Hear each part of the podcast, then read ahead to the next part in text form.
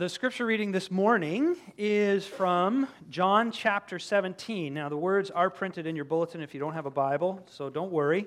John chapter 17, verses 13 through 19. If you do have a Bible, please turn uh, to that passage now. The rest of you can use your bulletin. We're going to read just these few short verses together John chapter 17, verses 13 through 19. And just so you know, this is in the middle of what is often described as Jesus' high priestly prayer. And I'll explain what that means in a minute, but just so you know, this is, this is Jesus praying to his Father in heaven. And this is what he says But now I am coming to you, and these things I speak in the world, that they may have my joy fulfilled in themselves. I have given them your word, and the world has hated them because they are not of the world, just as I am not of the world. I do not ask that you take them out of the world, but that you keep them from the evil one.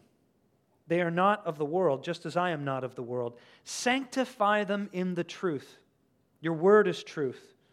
As you sent me into the world, so I have sent them into the world. And for their sakes, I consecrate myself, that they also may be sanctified in the truth. This is God's word.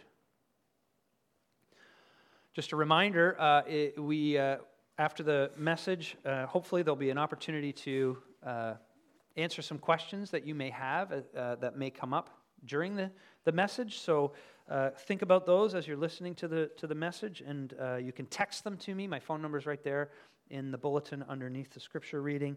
You can, of course, raise your hand if, if you prefer to do it that way. All right. Here's a question that we're going to try to answer uh, this morning. What did Jesus come to do? What is it that Jesus came to do? People would say, maybe, well, it, and you know, you can ask this question to all kinds of people because Jesus is a historical figure. He's not just a religious figure, he's a historical figure.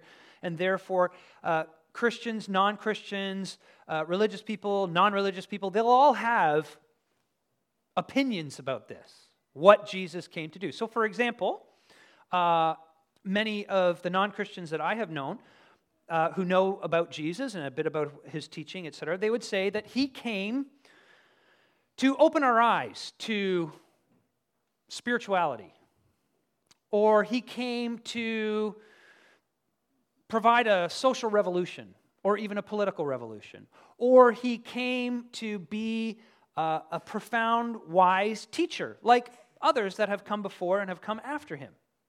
And that's there's not nothing wrong with those answers. It's not like none of those things are true. Jesus was a social revolutionary. Jesus was a political revolutionary. Jesus was a wise teacher and a guru. Those things are all true, absolutely. But is that kind of the heart of what Jesus came to do? I would say probably a Christian would say no. No. Those are things that Jesus did, but that's not the heart of his purpose. Okay. What would a Christian say Jesus came to do? Well, many would say, well, he came to show us God's love.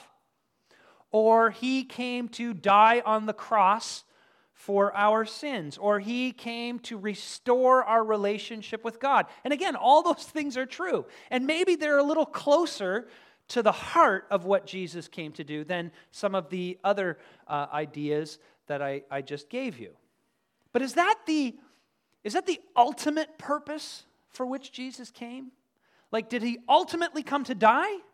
Did he ultimately come to restore us to God? Did he ultimately come to teach us how to love like God did? Is that sort of the end game of Jesus' life and ministry on earth?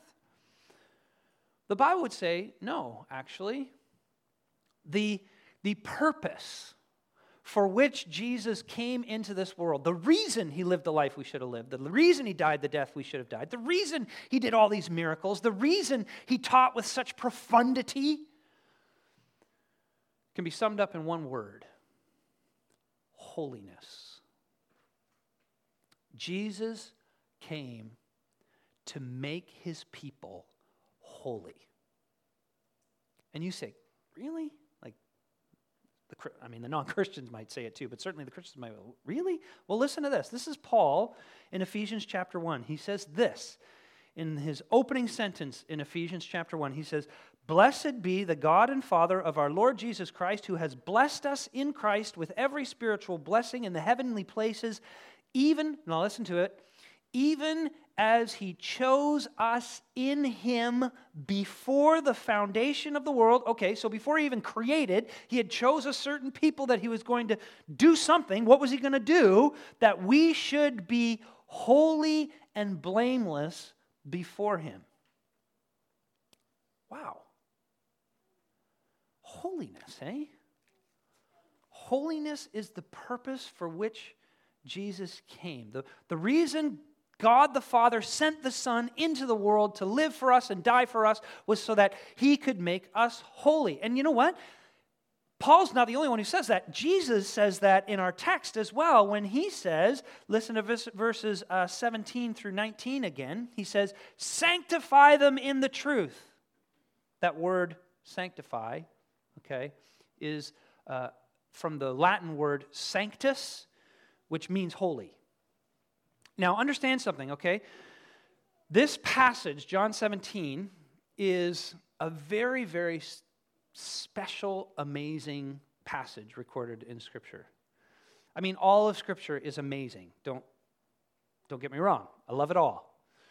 But what's amazing about John 17 is that what you get in John 17 is you get this long conversation between God the Father or be, between Jesus and his Father. We get to eavesdrop on like an, an intertrinitarian conversation. And if you know anything about prayer, like when you pray, most of you probably, you know, your hands sweat a little bit when you have to pray in public, right? Maybe because you, I don't know, maybe you have a little bit of anxiety about speaking in front of other people and stuff like that. But one of the reasons is, is because you know that prayer is a deeply personal experience. You are very vulnerable in prayer. So when you pray privately to God the Father, it's an intimate experience that you're having with God as you pray to Him. And therefore, what an amazing thing it is for us in John chapter 17 to be actually able to eavesdrop on Jesus having this kind of extraordinary conversation with His Father because He reveals the depths of His heart, what's really on His heart. And by the way, if I can just add to that, Jesus is praying this prayer the night night before he goes to the cross to die on it. He knows that he is about to die. Why is that significant? Think about this. As a pastor, I have had the privilege, actually, of spending a fair amount of time with people who are dying and people who know they're about to die. And one of the things that your own mortality, knowing about your own mortality, what it does to you, is it, it, it has a, a very clarifying effect on you. You know, all the things that don't really matter in life, all of a sudden they get pushed to the side. And the stuff that really matters, that's what you start to focus on because you know you don't have a lot of time in the world. There's not time for lots of small talk. You visit with a, with a person who's, who knows that they're going to pass away relatively soon, and you get to the, to the heart of the matter very, very quickly. You get to what is on their heart very, very quickly.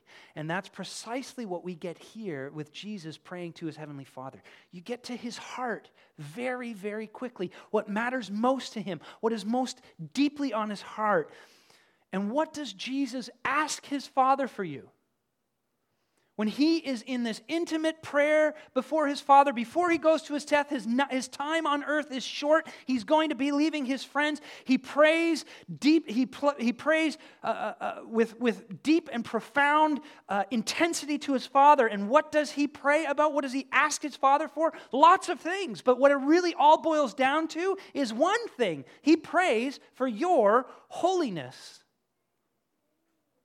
Verse 17 says, Sanctify them in the truth. Your word is truth. As you sent me into the world, so I have sent them into the world. And for their sake, I consecrate myself, that they also may be sanctified in truth. Here's the gist of Jesus' prayer Father, make them holy, please, and keep them holy. This is the number one thing that Jesus wants in your life.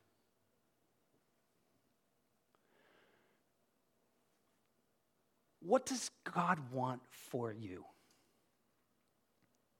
Does He want you to be happy? There's a way of saying yes. There's a lot of qualifications to that, but there is a way of saying, yes, God does want you to be happy. Well, let's go a little bit deeper. Maybe you say, well, God wants me to use my gifts and talents and abilities to serve Him in His kingdom. Absolutely true. But underneath it all, holiness. The heart of Jesus' heart for you is that you would be holy. Okay, have I pounded that point hard enough yet? I hope so.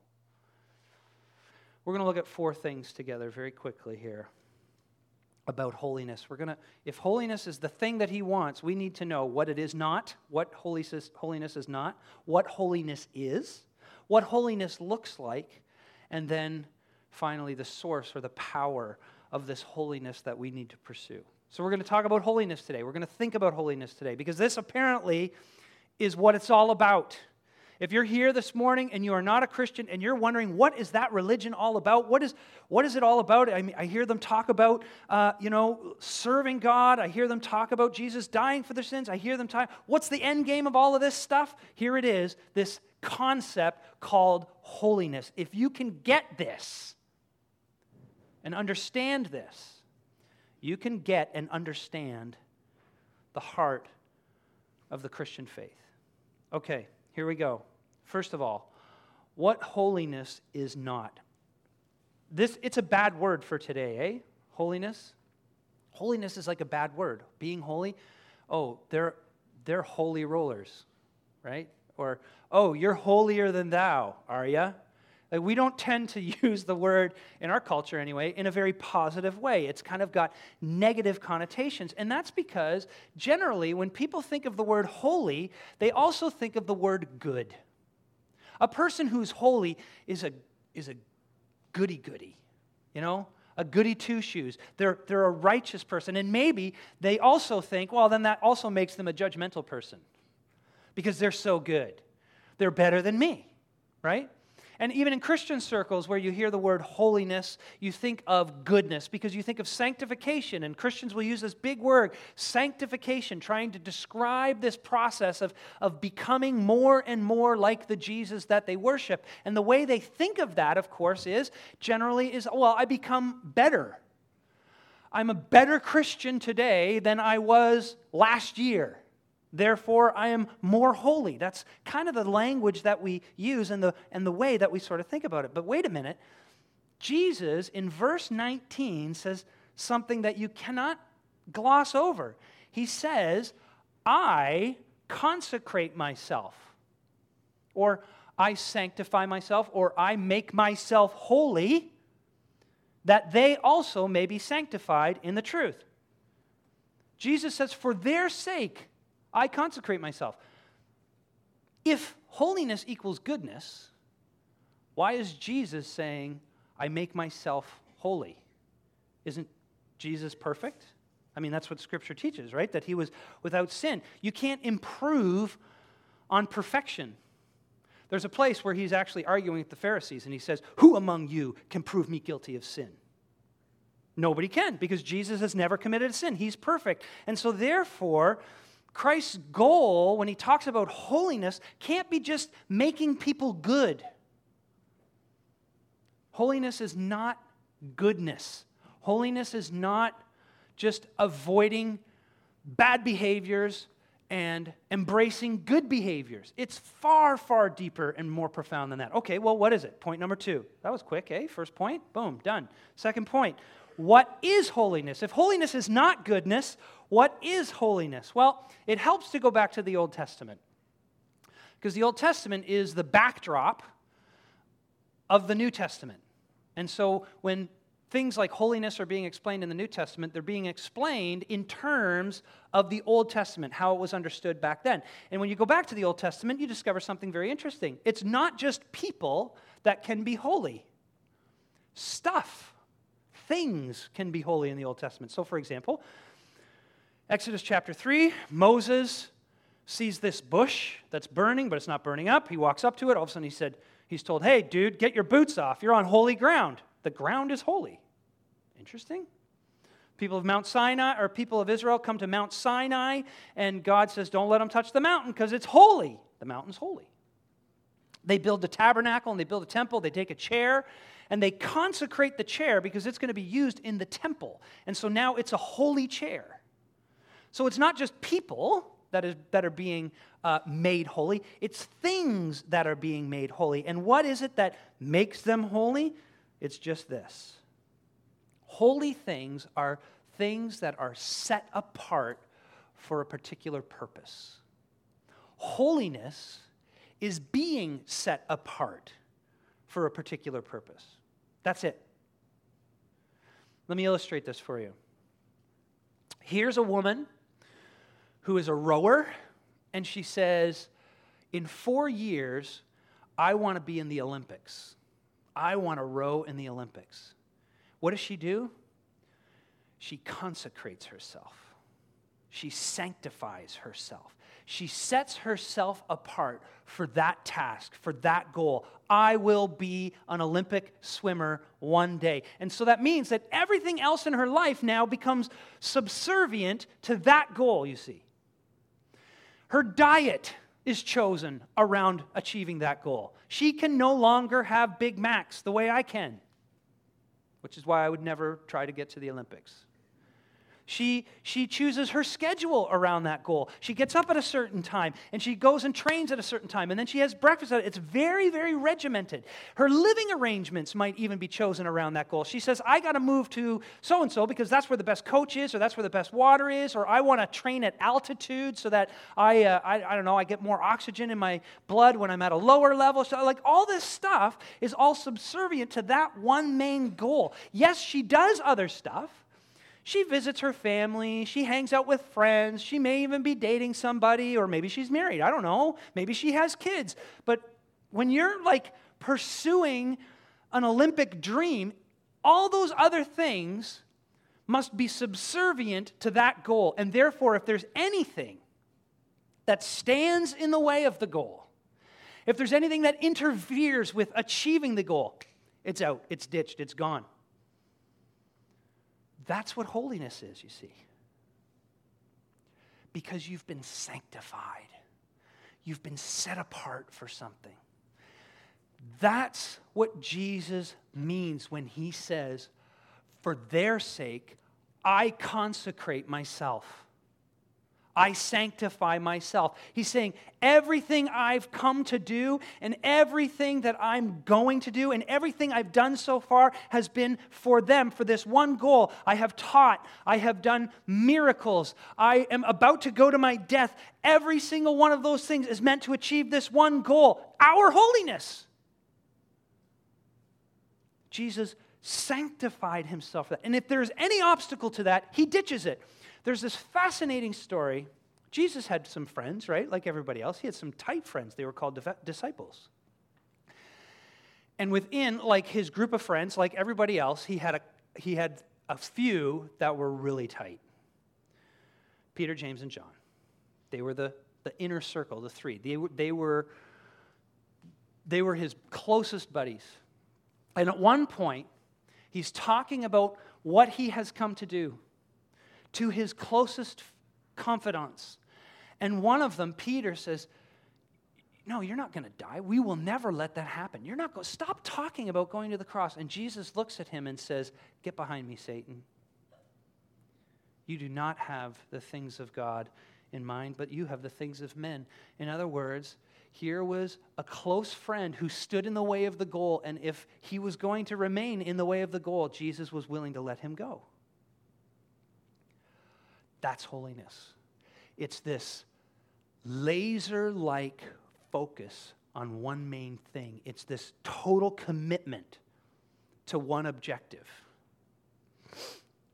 Uh, it's a little old. Nah, I'm not going to use it because it's too old. Forget it. I had another really great example, but every time I try something from TV, it's, it falls flat because I'm old. Um, it's not about being a good person. It's not even necessarily about being without sin. That's not what it looks like. A holy person is not just the person you know who's got tremendous moral character.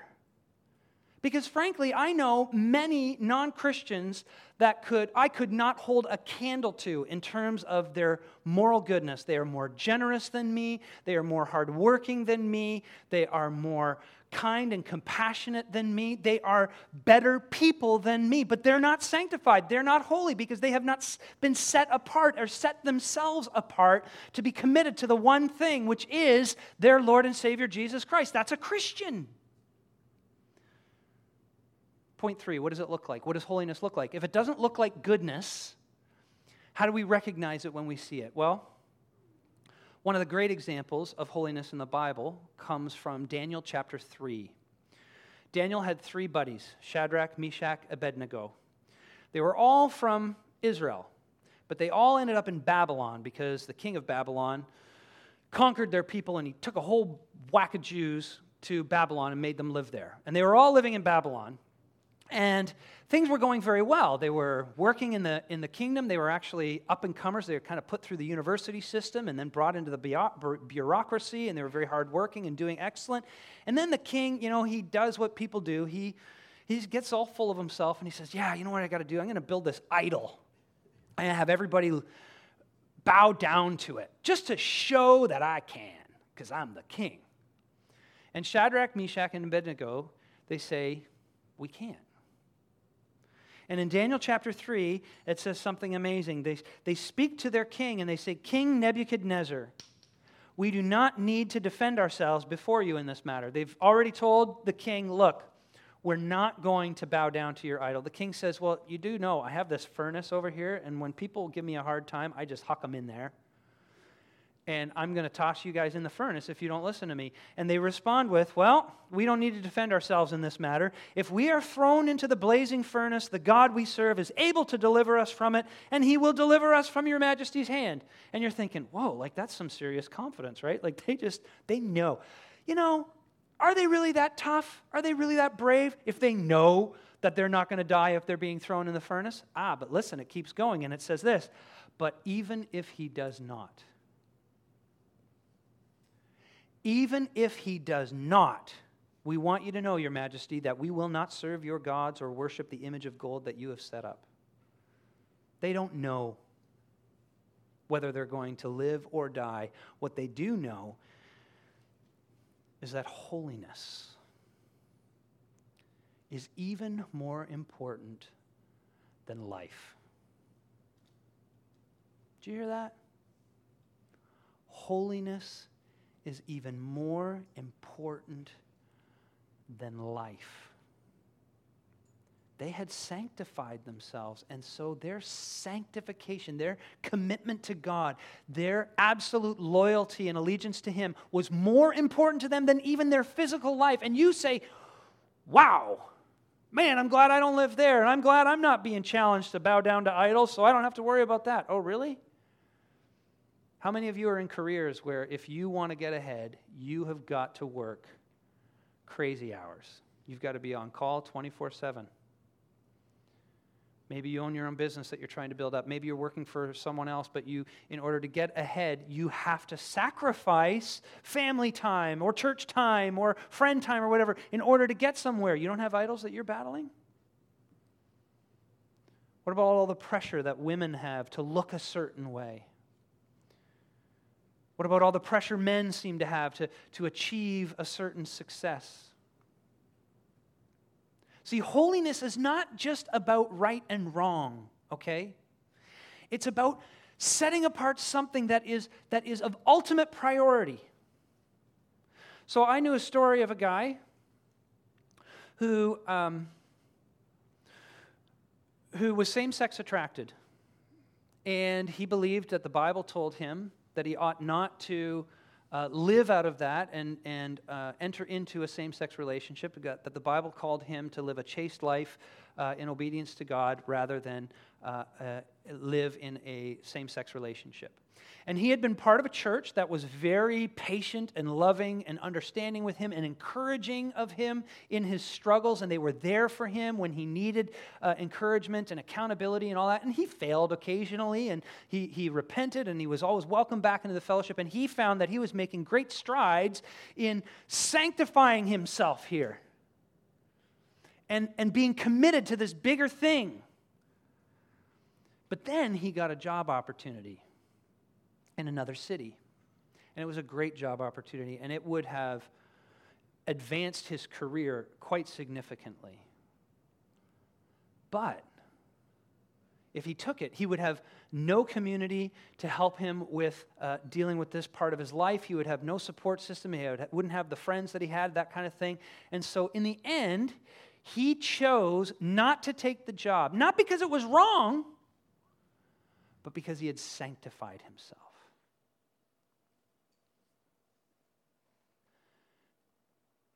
Let's say yeah. Sanctification means I will follow you even if I don't want to. I will do what you are calling me to do, even if I don't want to. I will go where you are telling me to go, even if I don't want to, simply because you say so, because I trust you. Think about the Olympic hopeful again, okay? They've got this coach, and the coach says, You want to make it to the Olympics? Okay, we're at the end of the practice, but here's where you make your money. This is where I always say to my, my soccer teams that when I coach, at the end of practice, I always like put them through wind sprints and stuff, like, and I make them practically throw up. It's awesome. They love it. Anyhow, but I tell them just before, I say, Guys, this is where you make your money. This is where you set yourself apart from the other teams because if you have that little extra step at the end of the game when it's a 1 1 game and you got one step on the other guy, that means that you're going to put that ball away and they're not, and you're going to win. So this is where you make your money, right at the end. And so I say four more wind sprints or, or four more squats or four more whatever. Imagine the Olympic hopeful is sitting in front of their coach, and the coach is at the end of the practice saying, Now this is what you got to give me. You got to do four more laps. And, the, and the, the, the hopeful says, I don't know. I mean, why? We've been at this for an hour now. I'm tired. I've given everything I've got, coach. And the coach is going to say, Do you want this or not? You got to trust me. One more thing you got to understand if holiness is not just about being good, but it's about being set apart, it's about being sanctified. That means the challenge to holiness is going to look different from, for you than it is for me. Okay?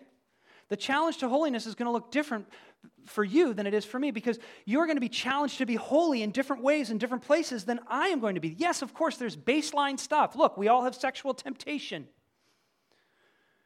we all deal with consumerism and the lust for stuff. We all struggle with coveting, I'm sure, on some level we all do. But, but the specifics of one person's battle for holiness versus another person's battle for holiness is going to look different.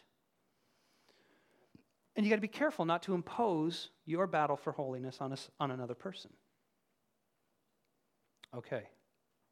That's what it looks like. All right, now, last thing. Uh, what if you are the Olympic hopeful who says, I don't want to. If you're honest with yourself, come on. You are that Olympic hopeful, aren't you? I don't want to. There's things in, in your life right now, every single person in this room, there is something that Jesus is telling you this is an obstacle to your sanctification. This is an obstacle to you giving yourself entirely for me. This is standing in the way. This is interfering. This is slowing your progress down. Maybe it's a relationship that you're in. Maybe it's a job that you're in. Maybe it's a, a, a, a, a, a sinful uh, habit that you're involved in. Every one of us has something that Jesus is saying to you, probably this morning, right now. He's saying, You've got to give that up. And you're saying, But I don't want to. Or there's something in your life that you know He is knocking on your door and He's saying, You've got to do this. You need, this is the step you need to take to be sanctified. You have got to start putting your life into this direction, or you have got to start uh, uh, participating in this thing. And you're saying to yourself, I don't want to. I don't want to give it up and let it go. And I don't want to do that. Stop making me. But this is the most important thing. This is the thing that he said he came to do, that to make you holy. So what do we do? We're stuck, aren't we? We need a power, right? We need a source for holiness. And you know, Jesus knew that. When he was praying this prayer to his Father, he knew that you and I were like, we can't pull it off. Not in a million years. And so, what does he pray? In verse 17, he says, Sanctify them in the truth. Your word is truth. You know, he doesn't, he doesn't say, Father, give them the willpower. Right?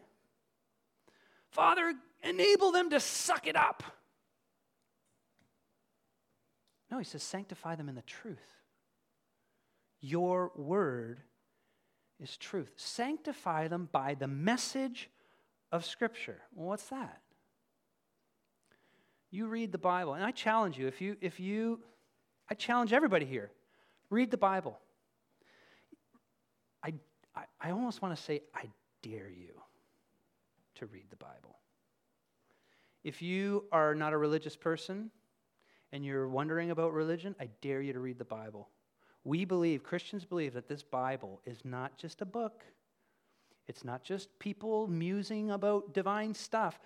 We believe that this Bible has power, it's dangerous. We believe this is a dangerous book because this book contains the Word of God Himself. And I dare you to read it. This is what Jesus is saying sanctify them by the truth.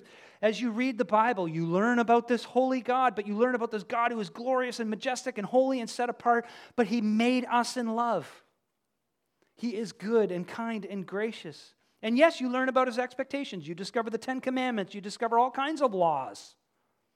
And that can be really, really depressing because you also learn that you're a sinner, that you're a rebel to this God, that you don't want to follow the Ten Commandments, you want to follow your Ten Commandments. You're okay with Ten Commandments, you just want to be the one who writes them.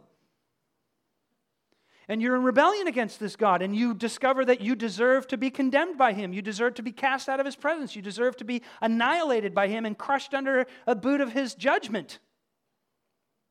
Not a very nice message, is it? But then you keep reading, just like you got to keep reading in verse 19. It says, And for their sake I consecrate myself, that they also may be sanctified by the truth. You keep reading the Bible and you learn about the one. You learn about the one who sanctified himself. You learn about Jesus. You learn that here was this Son of God who was without sin, who, who existed in glory beside his heavenly Father for all eternity, and he set it all aside. And he sanctified himself and came into this world and separated himself from the bosom of his Father and was crucified on a cross for you and for me, where, where he willingly was separated from the Father so that you could be separated for the Father, you see? You got to meditate on that. You got to let that truth, you got to read about that. You got to read Jesus. You got to study Jesus. You got to see Jesus. You got to think about Jesus. And as the truth of what he did is pounded into you, I promise you, you will be motivated for holiness. That's what will happen. When you see that He died for you, you cannot help but want to live for Him. You'll say, Look, you saved my life. Command me. Whatever you want, it's yours. I really, really, you know, I was looking so hard for, there's got to be a movie about this, right? I'm sure there is, but my brain is very slow now. And so I couldn't come up with, with anything. But there's got to be a movie where somebody saves someone, right? There's, there's, this is a theme. Somebody saves someone, and then that person commits their life to the person who saved them, right? I think there's a cartoon one, like a Disney one, where some animal saves another animal, and then the, the, the animal walks off, and the little animal is like following them and saying, Hey, hey, where are you going? Can I come with you? And you're just like, Get lost, leave me alone, kid. I work alone, or something like that. No, I want to come with you. I want to help you. I want to help you. Because they're like bound to them. Is there one? Have I described something? Shrek! Perfect. Thank you. See, see, that's what you do when you don't have an illustration. You ask your congregation, "You got an illustration for this?" And then I write it down so next time I preach it, it looks like it's mine. Shrek. Right? But that's, but that's how it works. When you become so captivated by what he gave for you, you, you cannot help but respond with wanting to, to give everything to him.